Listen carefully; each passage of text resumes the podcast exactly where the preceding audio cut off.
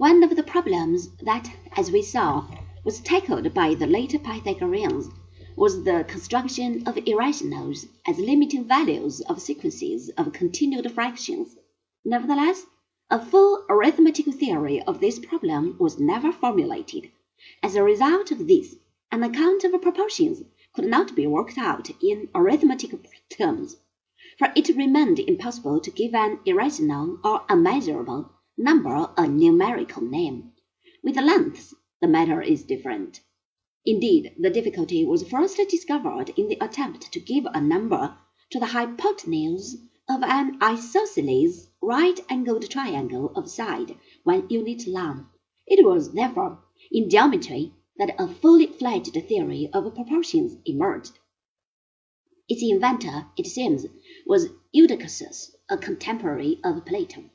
The form in which the theory has come down to us is found in Euclid, where the whole matter is set out with admirable clarity and rigor. A final return to arithmetic occurs with the invention, some two thousand years later, of analytic geometry, when Descartes assumed that geometry can be handled by means of algebra, he was, in fact, pursuing the scientific ideal of Socratic dialectic. In destroying the special hypotheses of geometry, he found more general principles on which to base it.